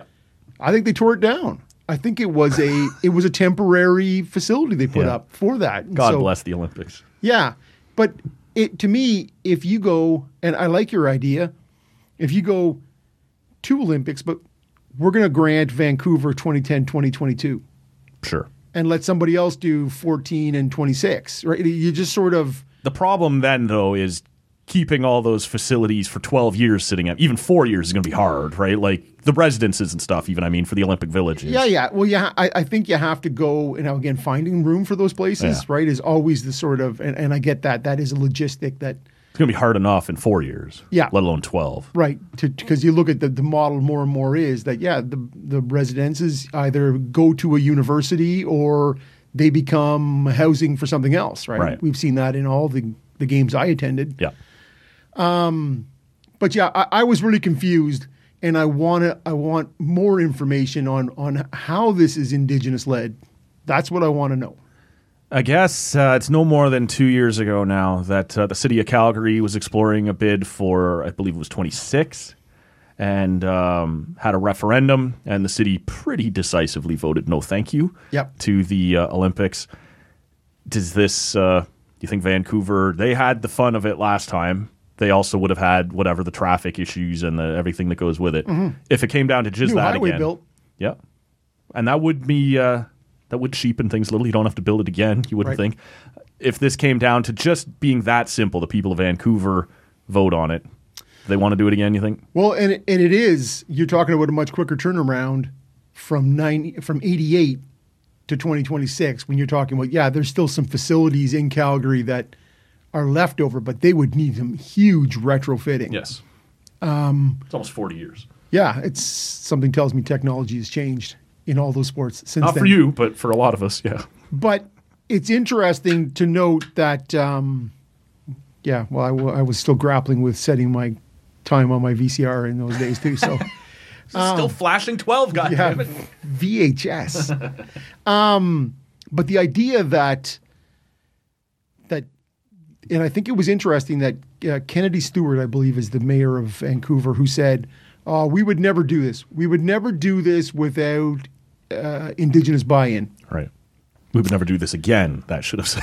Yeah, no, and that's what he, and that's the, and he's saying that's we'd never do it again because that's he wasn't involved back Yeah. then, and so I, I I think to me this is this is a bit of the shoehorn in right is well see the First Nations are on are on board with this they're they're super keen and and they did talk about it meaning jobs and Yep. and all that stuff in, in First Nations they communities. would the pride they would have of actually having their names on it this time and uh, i just to me this feels like this doesn't go anywhere i don't think i think they'll do the exploratory whatever and not end up placing a bid okay, well, there's still more to learn there, but my feeling was uh, very much the same as yours. I want more right. information. that's not how i feel Okay. I just feel it goes nowhere. I don't care if there's more information or not. Um, we've gotten more information over the last week or so about the uh, always smooth running Arizona Coyotes, and um, it was reported by Katie Strang. And uh, as she's always the one who breaks the stories that the NHL just loves to have go public, yeah. that uh, the Arizona Coyotes were like 1.4, 1.6, something like that, million dollars in debt to the uh, city of uh, Glendale in back taxes and unpaid this and that. And that uh, come 13 days or whatever it was going to be, they would be locked out of the arena. The team would not be allowed to play there because it's a city owned and you know city built arena. Uh, the staff, they also have offices there, right? That all would have been close to them, and uh, it got a little bit embarrassing. And apparently, the uh, the next day, the Coyotes went and paid all these things. It, human error. Thanks, just a- Gary. yeah, was just an, just overlooked. Uh, oops, sorry about that kind of thing. Um, the city manager for uh, Glendale was interviewed and said, "Seems unlikely to me. It was human error. They've been contacted several times. Yeah. There always seems to be an issue." And one of the things at the uh, Board of Governors meetings late this past week, Gary Bettman was asked about it on Thursday, and he said, There is no problem in Arizona, but we'll talk about it tomorrow. um, I guess talk about nothing. Uh, but on Friday at the press conference, he was asked about it again uh, a bunch of times, and he kept saying things like, let's not make a story where there isn't one. And uh, my favorite comment was, the city of Glendale seems to have some sort of edge or agenda when it comes to dealing with the coyotes, taking a bit of shot at them. And I sort of feel like if I was owned or owed $1.4 million, I would have an agenda too. Can I get paid that money you legally owe me? Would be my agenda. I don't think they were out of line to say, hey, you problem tenant who has been a problem forever, pay me, bitch. Right? like, Yeah. Yeah. And, what and a the- joke this franchise is. well, and, and, and here in Ottawa, we'd like to thank them. yes. Take the heat off a little bit. Yeah, them and the Montreal Canadiens really uh, lowering the heat here, Right. Uh, or at least the, the attention. um, but yeah, like this to me is, and there's way too much smoke, right, in terms of the talk about Houston or Kansas City or whatever it may be, Mm-hmm. right, in terms of This meeting with Quebec City politicians. yeah, it ain't happening. I know. But I, I, anyways, yeah, but I agree with you, right? That, that this isn't a that they're looking to bigger American markets, right? And you look at that Houston market, a top six television market in the United States. Sorry, Quebec, you don't really count, and none of us do. if it was Ottawa looking for a franchise, you're like, no, I'm sorry. yeah, you're right. Right. Um, but this is, it's just, we talked about it in the summertime when they're like, yeah, one more year on the lease. And you're like, how do you get to that position where you're one year left in the Homeless. Now you're halfway through that year and they're not even halfway through and they're like, hey, we're going to freeze you out. Yeah. You're, you may not you're even, evicted. Yeah. And so, you know, this is the equivalent of you and your kids are living in the in the station wagon now because like I, I don't know what you're doing there. And so to me, there's just they. no, a- and there's way too much too much smoke for there to be for you to continue to do, like we're all idiots. Yeah. He's just so condescending about it all. And it's every three or four months, there's something out of this joke of an organization that you just, at some point, you got to give up on this thing. Like, you got to.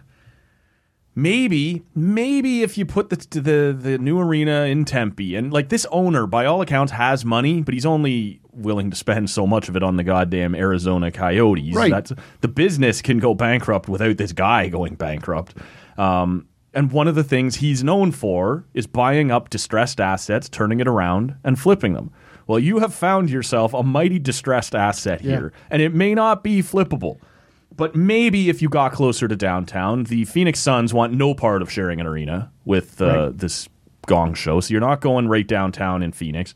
But maybe in Tempe, if you built a hockey slash concert arena, it's I guess closer to downtown. It's sort of similar to And the universities. Right. It's not dissimilar to here in Ottawa, where the arena is legitimately it's too far. Like it's hard to hold against fans. You're like it's traffic and it's what there's it, there's problems.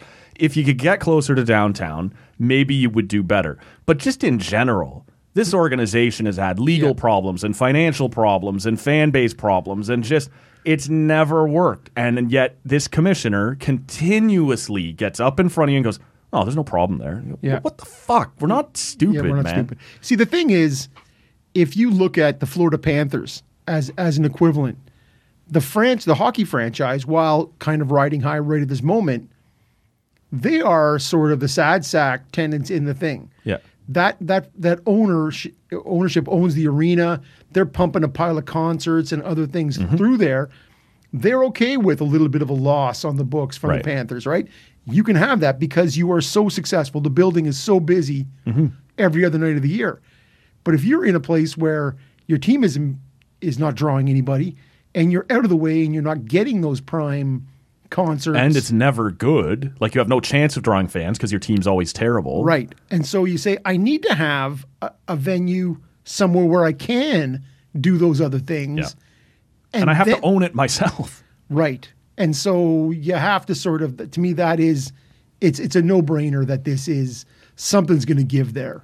Well, like I said, the city manager was interviewed and asked, uh, you know, that someone presented the idea and the theory that, you know, the Coyotes have been playing hardball, as have the city, and that it'll be fine next year, but they're just both looking to get a better deal on a slightly extended lease till they find a new place to play. And the city manager said, no, we've made plans to renovate the building. It's not going to be a hockey arena anymore. We are moving forward without the Coyotes. We think that will be better for the taxpayers Yeah. of Glendale who own this building.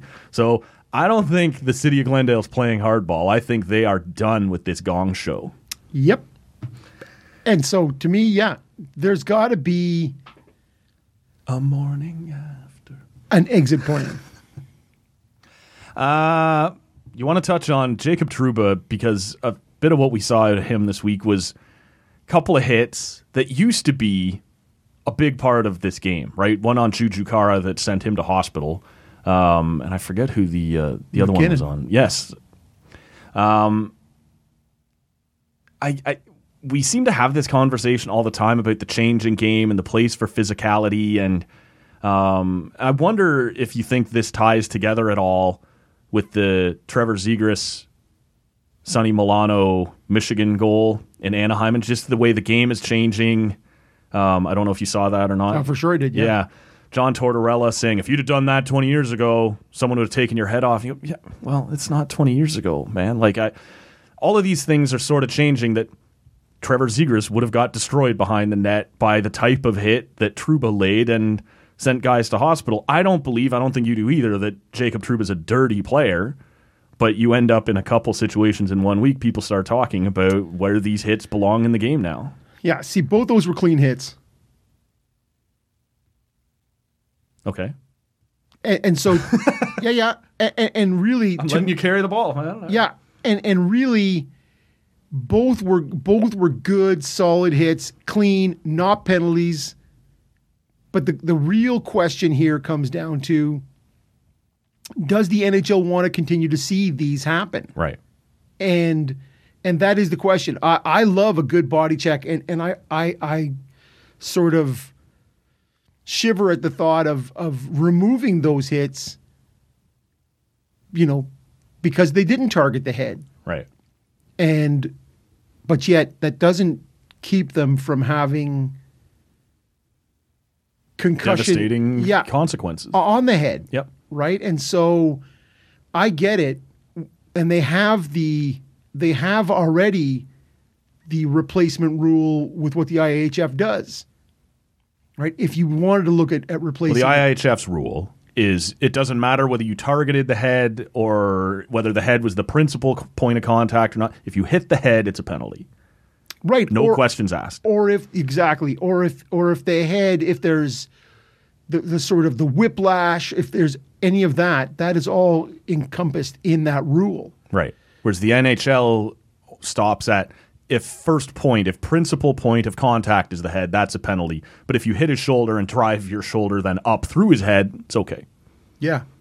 And so if you look at the evolution, and we've already started down this path, right? When you look at uh, Scott Stevens' highlight reels, you look at uh, Chris Neil here in Ottawa, his top 10 hits, about 10 out of 10 or 9 out of 10 would be suspendable right now, Right. right? Not penalized. This is a guy who played, had, had over 3,000 penalty minutes, never suspended. Right. And so, but if you look at the way he played and was what was acceptable, pucks gone, bang, Right. right? Those are sh- gonzo. So we've already started to tweak and modify mm-hmm. those rules.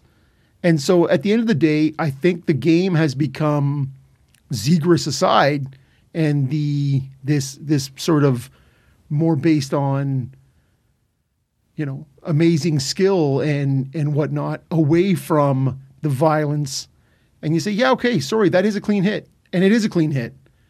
But at the end of the day Jujhar Khaira in the hospital and is that what you want to see? And I get it. People say it's not tiddlywinks it's not ballet. I get it. But at the end of the day that's not that's not really what I want to see in terms of somebody's Yeah, I think it puts us in a tough spot. Like obviously the head hits, they have to go. They have to go. There's no and the NFL's done it. The quarterbacks are being protect like it's not perfect, but they've Right. chosen to make their star players more protected. Hockey has not done that yet, and that's a whole other thing on penalties and all these sorts of things. I don't have a problem with a clean hit, but it does mean we have to accept that occasionally that means someone's going to get hurt. Yeah. It's a hit. So I get it if people go, I'm not okay with that. Like, I'm not okay with taking that risk. Well, then we have to reevaluate the game and the physicality rules. And where it does sort of tie into, and for people who didn't see it, the, the Michigan goal is where you're behind the net and you scoop the puck kind of onto your blade like you're carrying it like a lacrosse play, quickly swivel around the net and toss it in kind of over the goalie. top or- corner what he does in this case is he flips it up on his stick like he's going to do that, but flips it over the net instead of coming out around it. And Sonny Milano in front, before it hits the ice, bats it in uh, before anyone understands what's happened. Now, you could try that even unchallenged a hundred times, and it's going to be extremely difficult to make contact coming down and, and make that happen, right? But it was incredible. But for John Tortorella to then go on ESPN, who's supposed to be helping us grow this exciting, skilled game, and have him go, I just don't know if it's good for the game, and I would take those guys aside if I was coaching them and talk to them about it. And Yeah.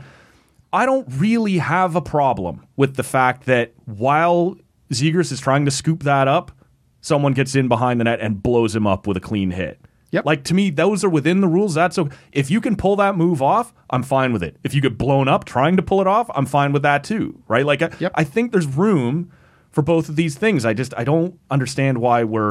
I know there's sort of two different conversations, but like I think we can embrace the the skill coming in and because all these things keep happening, right? Like when you see that every 10 year old at hockey practice the next day is trying that, Yeah. right? And so that's where a bunch of these moves have come from over the years and and we'll keep seeing it like that that as you pull more of these moves off kids keep trying it and they're more ballsy when they get to the NHL I don't have a problem with the fact that someone hits you for that I do have a problem with a cross check to the teeth or a don't do it because you might get Oh. hit or whatever if you don't want to be embarrassed play better 10, year, better. 10 years ago, I'm coaching, you know, anywhere from eight year olds to 14 year olds, and you have hockey, and you have them on the ice when, when, when drills aren't being run. You see them try and trying to scoop the puck up, trying to pick it up on their off the ice, you, working on all kinds of things that they've seen mm-hmm. on Saturday night. Right? There's whole YouTube channels with millions of followers that are just trick shots and guys trying to just that become huge and then Yeah. yeah, when you get to the NHL, somebody's gonna. And, and it's funny because Torts is a guy who's who's involved with the new broadcast in in the states. yeah. Uh, I watched a bit of uh, Friday night. I watched a bit of the ESPN coverage of the of the Caps Penguins game. Right. Ray Ferraro doing color, Friend of the show. solid solid work. But if you look at what what ESPN is bringing to it now, they had the ability to go online and and check out Crosby isocams, All right. Ovechkin isocam, like these sorts of things where you go doesn't matter they're on the bench, whatever's happening, but it also gets on the ice. That is.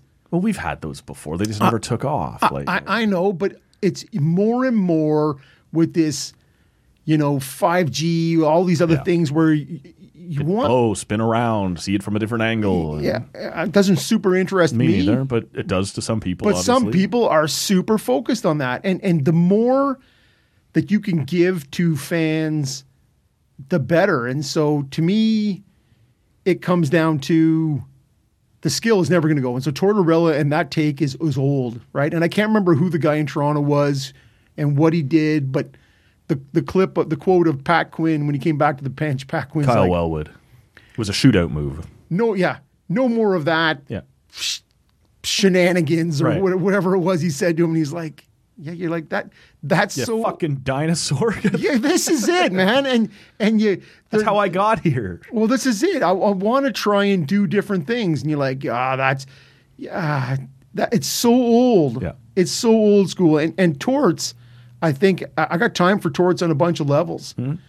but you got to adapt. Yeah. You got to adapt, or there's no place for you. And so, whether it's the Zegras play or whether it's the the hits, uh, I still love a good I think hit there's room for both. I do. for sure. And I talked about Tkachuk, you know, crumpling Jan Rutta. Now again, I thought I thought Rutta was going to be out, right? He's laying on the ice, and you're like, okay, nobody really wants to see that. No, you still hate it. Okay, but then the guy gets up and he goes and sits on the bench and he's out killing a penalty on the neck like 30 seconds later. And you're like, well, what are you doing down there?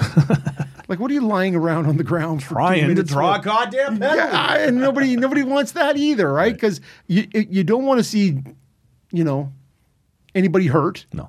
like in like in the uh, in the Rangers Blackhawks game, but you also don't want to see guys try to soccer it up. No. I don't want to see any phantom stuff. I don't. That's the fine line, right? When you start to take away the legit hits like Trouba and McKinnon, and McKinnon, yeah, man, he's looking down at the puck. He looks up, bang, Yep. and Trouba's a big dude. For sure he is. And so McKinnon's a big dude. There's a lot of guys who try and throw that hit and they don't, it doesn't have the same.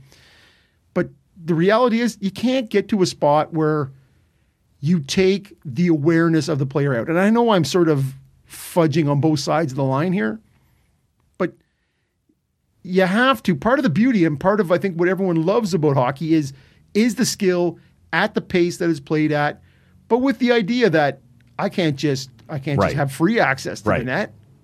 If Uh, Zegras gets crushed trying to do that, that's part of the game. Yeah. But if you can pull it off without getting crushed, power to you, man. Well, what was it last year or two years ago where Svechnikov had had two of the lacrosse style Yep. goals in like a, a week apart or something, right? And and people are like, yeah, why isn't somebody crushing that guy? And you're like, well, Because if you chase him, he's coming out the other side, This and is- it's this like is it's it's a hard game, man. Like, well, and and it's and it's happening. Look, we're watching it. And we're watching the replays.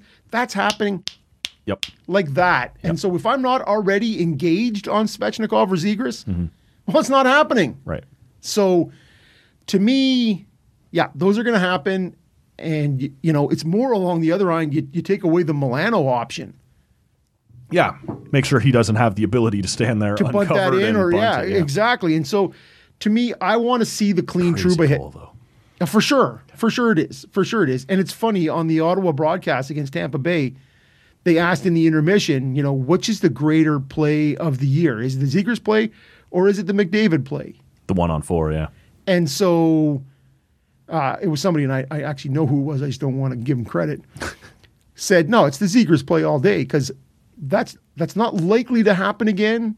He said, whereas Connor McDavid is certainly will, He will do. he that. will go one on four again, and It will work again. and it will happen. So he said the idea of throwing it over the net and, and hitting it in, like the, you're much less likely to see that happen. And I agree with that actually. Yes. So in that case, that is that is the bigger of the two. I think that's it for this part of the show, man. You sure? I could grab another beer and we could keep going. Nah, forget it. It's almost time for a Grey Cup pregame. It's almost time for another pee. Yeah, no doubt. With that in mind, we will uh, we'll we'll send Rob along his way. Uh, we're going to go watch the Grey Cup, and uh, we will pass this along to future Matt. Take it away, future Matt. All right, thank you, past Matt. I'll uh, I'll take it from here. Good guy, handsome fellow, uh, brilliant broadcaster. Like him a lot. Uh, think highly of that guy. Uh, Grey Cup 108 in the books. Your Winnipeg Blue Bombers defend their championship, win back to back titles. Of course, we didn't have a 2020 game, but uh, they did win the 2019 Grey Cup as well as now the uh, 2021 Grey Cup. Really interesting game. Um, you know, and a lot of fun. Uh, we're not going to go in depth on the whole thing, but just a couple of thoughts. Uh, the first one, honestly, that jumped out to me uh, Rod Smith on the broadcast doing play by play. Really enjoyed it. I, have always, like, I thought it, he's sort of grown into it a bit over the last couple of years. Um, he seemed a little uncomfortable, maybe at first, and, and maybe you would be, right? If it's something you haven't done a whole lot of before. Uh, in this game, thought he called a great game. But one of the things that stood out for me, most of you guys who've listened for a long time know that um, I love Chris Cuthbert as a play by play guy. And the overwhelming majority of Grey Cups that I've ever watched, he's the one who's called the games, whether it be on CBC or on TSN. Of course, he's now moved on to Sportsnet, so uh, not available to do this game. And so that was noticeable for me, and it was a little jarring at times. And like I said, Rod Smith called a nice game. Uh, it's certainly not a complaint about his work at all, but it stood out to me that uh, the Grey Cup for me is, is called by Chris Cuthbert. So uh, missed him on the broadcast. Uh, but as far as the game goes, man, really interesting. And uh, I wouldn't have said that at halftime. I believe it was 10 7 at the time. And it was looking like a bit of a dog, maybe, right? And uh, it's not like the weather was a problem like we all thought it could be in December. We kind of lucked out. I think it was like four degrees or something at kickoff. Uh, not a lot of snow or anything going on. It just wasn't clicking and it seemed like a bit of a microcosm of the season that we just saw when we had our uh, our preview show back on episode 911 with AJ Jakubek. He sort of illustrated that you know league wide the offenses had struggled, and whether that was time off for the guys after not playing last year, whether that was so many new guys in new positions, other guys retiring, everything that was going on, offense was down, and it sort of looked like that might be the case in this game. It was a bit dull, and then in the third quarter, it the Tiger Cats took over, and they were getting some help in doing it. Uh, there was one play very early in the third quarter where Zach Collaros makes a terrible read, a terrible decision, and a terrible throw. And when you pair all those things together, it's probably going to have a terrible result, and it did. Um, Hamilton ends up getting the ball and and scoring on the next drive, and then right afterwards, it, it couldn't have been more than two or three minutes later. Collaros throws another like one that he just sort of aired out and it was picked off as well. And at that point, Hamilton's just rolling. The defense is playing incredible. Uh, the Blue Bomber offense is struggling big time. Collaros doesn't look like he has it together. And it looks like the Tiger Cats are going to get this done. And they end up scoring a couple. Um, both those pickoffs by Hamilton come from Kameron Kelly. And there's already time, uh, tons of talk on Twitter. There's your MOP if Hamilton's going to go on and win this, that guy's going to be MVP or MOP, excuse me. And it made a lot of sense. And then you get to the fourth quarter. Uh, Winnipeg had deferred to the second half as to when they would make their decision. Uh, they wanted the, the the wind going with them in the fourth quarter because it was a factor all game long. And sure enough, they start to chip away. They come down and they kick a field goal. They come back down and uh, they get the touchdown. And they're up by two late and it gets kicked into the end zone on the kickoff. And Hamilton takes a knee in the end zone. And this is going to be the thing that gets debated forever. You had lots of room to run it out. You're down by two. All you got to do is run it out to, you know, as far as you can get. And there was space. And then you march a little bit. You kick a field goal to win the game. When you take a knee and give up the point, now you're down by the field goal and you need that just to tie. And so Hamilton does end up out at the 35, obviously, and they march down and they get right on the Winnipeg doorstep. And they take a couple cracks at it to try and win the game with a touchdown. And they end up having to kick the field goal just to tie the game. And if you don't take that knee, that field goal wins you the game. So that's a that's a decision that's going to be second guessed for a very long time. And Um, you feel bad for Hamilton fans there because you just uh, you wonder does that decision come in from the bench ahead of time? Say this is what we want you to do. Is that his judgment? You friggin' hope not. Um, but that's the story of the game. They end up in overtime, uh, and Winnipeg puts together a nice little drive, comes down and scores, gets the two point convert, and then uh, Hamilton, you know, they get the ball with a chance to tie. Masoli throws an interception, and it's over just like that. Heartbreaking loss for Hamilton, who, like I said, in the second half, um, in the third quarter especially, and for and for big parts of the fourth quarter, looked like they had this in the bag, like looked like the dominant team. And to have it come apart the way that it did, and in such dramatic fashion, um, yeah, it's it's gonna hurt. One of the things that does happen at the end of the game, they end up giving MOP to Zach Collaros. and it's sort of a default thing to do, I guess, if you're not sure the winning quarterback just ends up as MOP. I did not think earlier on he was putting in an MOP performance. Now, what he does in the fourth quarter to bring them back, and then again in overtime to make the plays to get them the championship, those all count too, right? Those are legit.